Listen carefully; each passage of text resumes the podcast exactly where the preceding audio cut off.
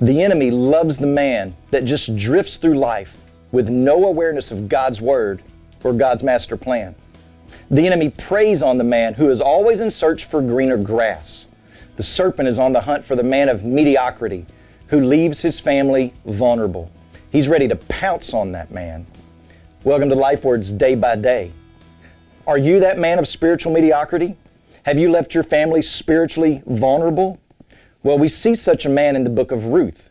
Listen to what it says in chapter 1, verse 4. A man of Bethlehem went to sojourn in the country of Moab. They remained there. They lived there about 10 years. Yesterday, we discussed how Elimelech led his family away from the present, the inheritance, and the worship of God and into the country of Moab. Today, we see the results. Notice the verbs that are used to describe this family's stay in Moab. In verse 1, it says that they sojourned in the country of Moab. They were simply wandering there. Perhaps Elimelech said, We'll go for just a little while and then return home. We just have to get on our feet and then we'll come back to what we know as home. But then it says in verse 2 they went into the country of Moab and remained there. Remaining in a place is a very different mindset than sojourning in a place. They started to put down roots. They got acclimated to the surroundings. They grew accustomed to the ways. And then look at what verses 3 and 4 say. But Elimelech, the husband of Naomi, died, and she was left with her two sons. And these took Moabite wives. The name of the one was Orpah, and the name of the other, Ruth.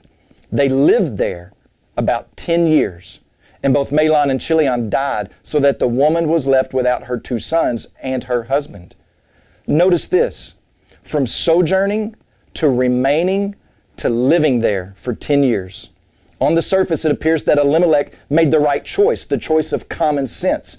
Food was in Moab, so of course, go there. And it seemed to work out.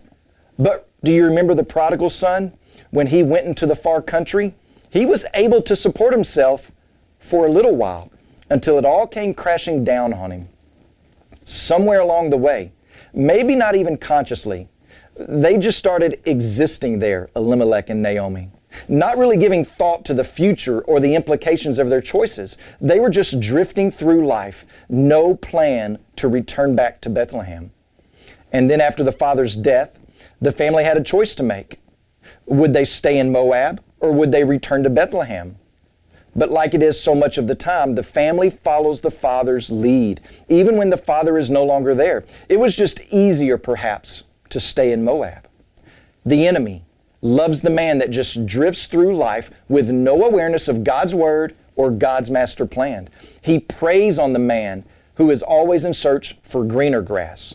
The serpent is on the hunt for the man of mediocrity who leaves his family vulnerable. He's ready to pounce on that man. And so we see we must fight.